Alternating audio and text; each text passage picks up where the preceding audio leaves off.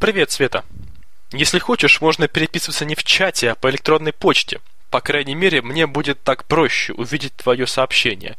При проблемной связи почту проверить легче, чем авторизоваться на сервере, обойти несколько страничек и только после этого увидеть сообщение.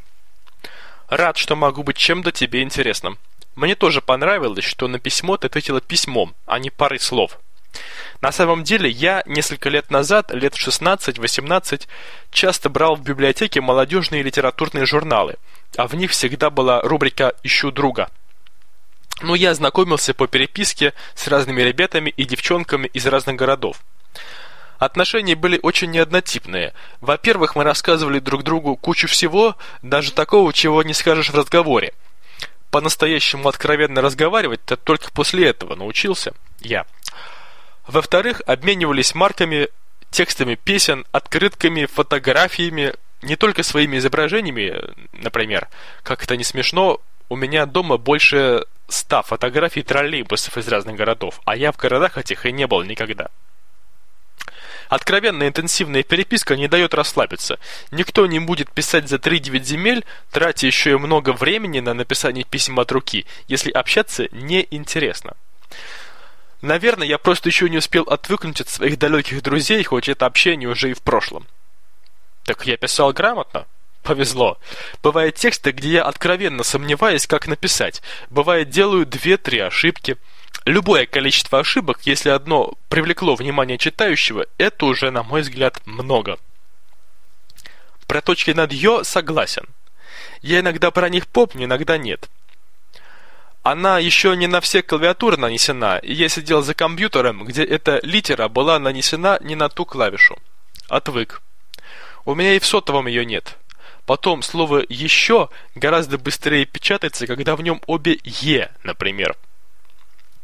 И про пиво согласен. Вкус у него ужасный. Иногда только когда в жару гуляю много часов подряд, беру безалкогольное пиво. Но такое в жизни было два или три раза за все годы. От вкуса приходится морщиться, но сразу отбивает жажду и заменяет, скажем, газировку или минералку в соотношении 1 к 4. Не всегда удобно много пить. Я, к сожалению, не могу похвастаться хорошим здоровьем. Естественно, стараюсь, чтобы оно не было еще хуже. Поэтому, например, не люблю ночной образ жизни, клубы всякие там. Я недостаток сна переношу тяжело. Мне проще примерно в одно и то же время ложиться и вставать. При необходимости рано. С утра мне тоже тяжело вставать, сам себе выбрал путь на учебу по железной дороге, где расписание поездов известно, чтобы не опаздывать.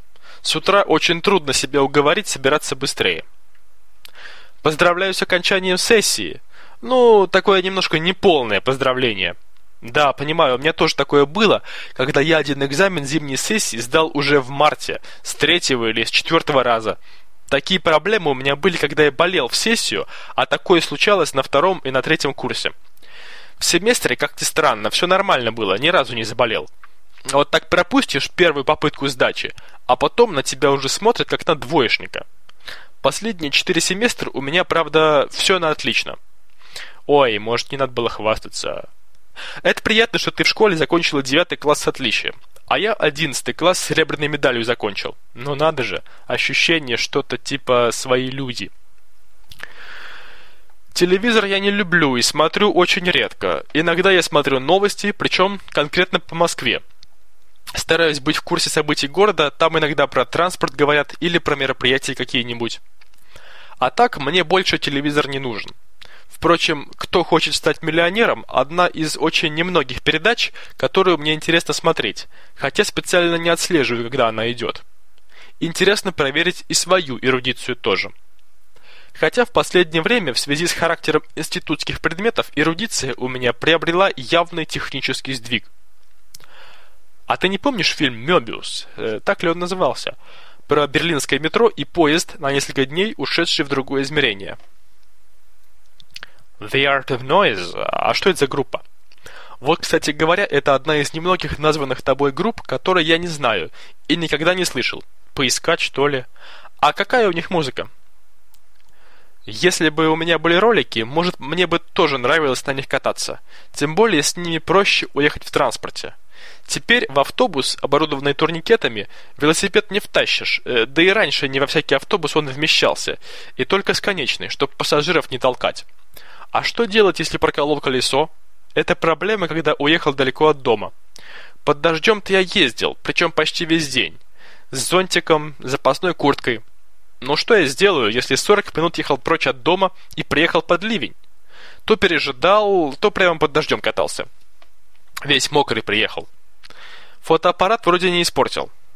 Я всегда в рюкзак с собой кидаю бутылку воды, какую-то запасную одежду, вдруг промокну или замерзну, насос, карту города и фотоаппарат. Мой друг, который тоже любил велосипед, переехал на противоположную окраину города, так что вместе с ним уже не покатаемся. Он даже на работу ездил на велосипеде, когда работал в центре. Спасибо тебе за письмо. Счастливо. Пока. Удачи. Надеюсь на продолжение нашего знакомства. Владимир.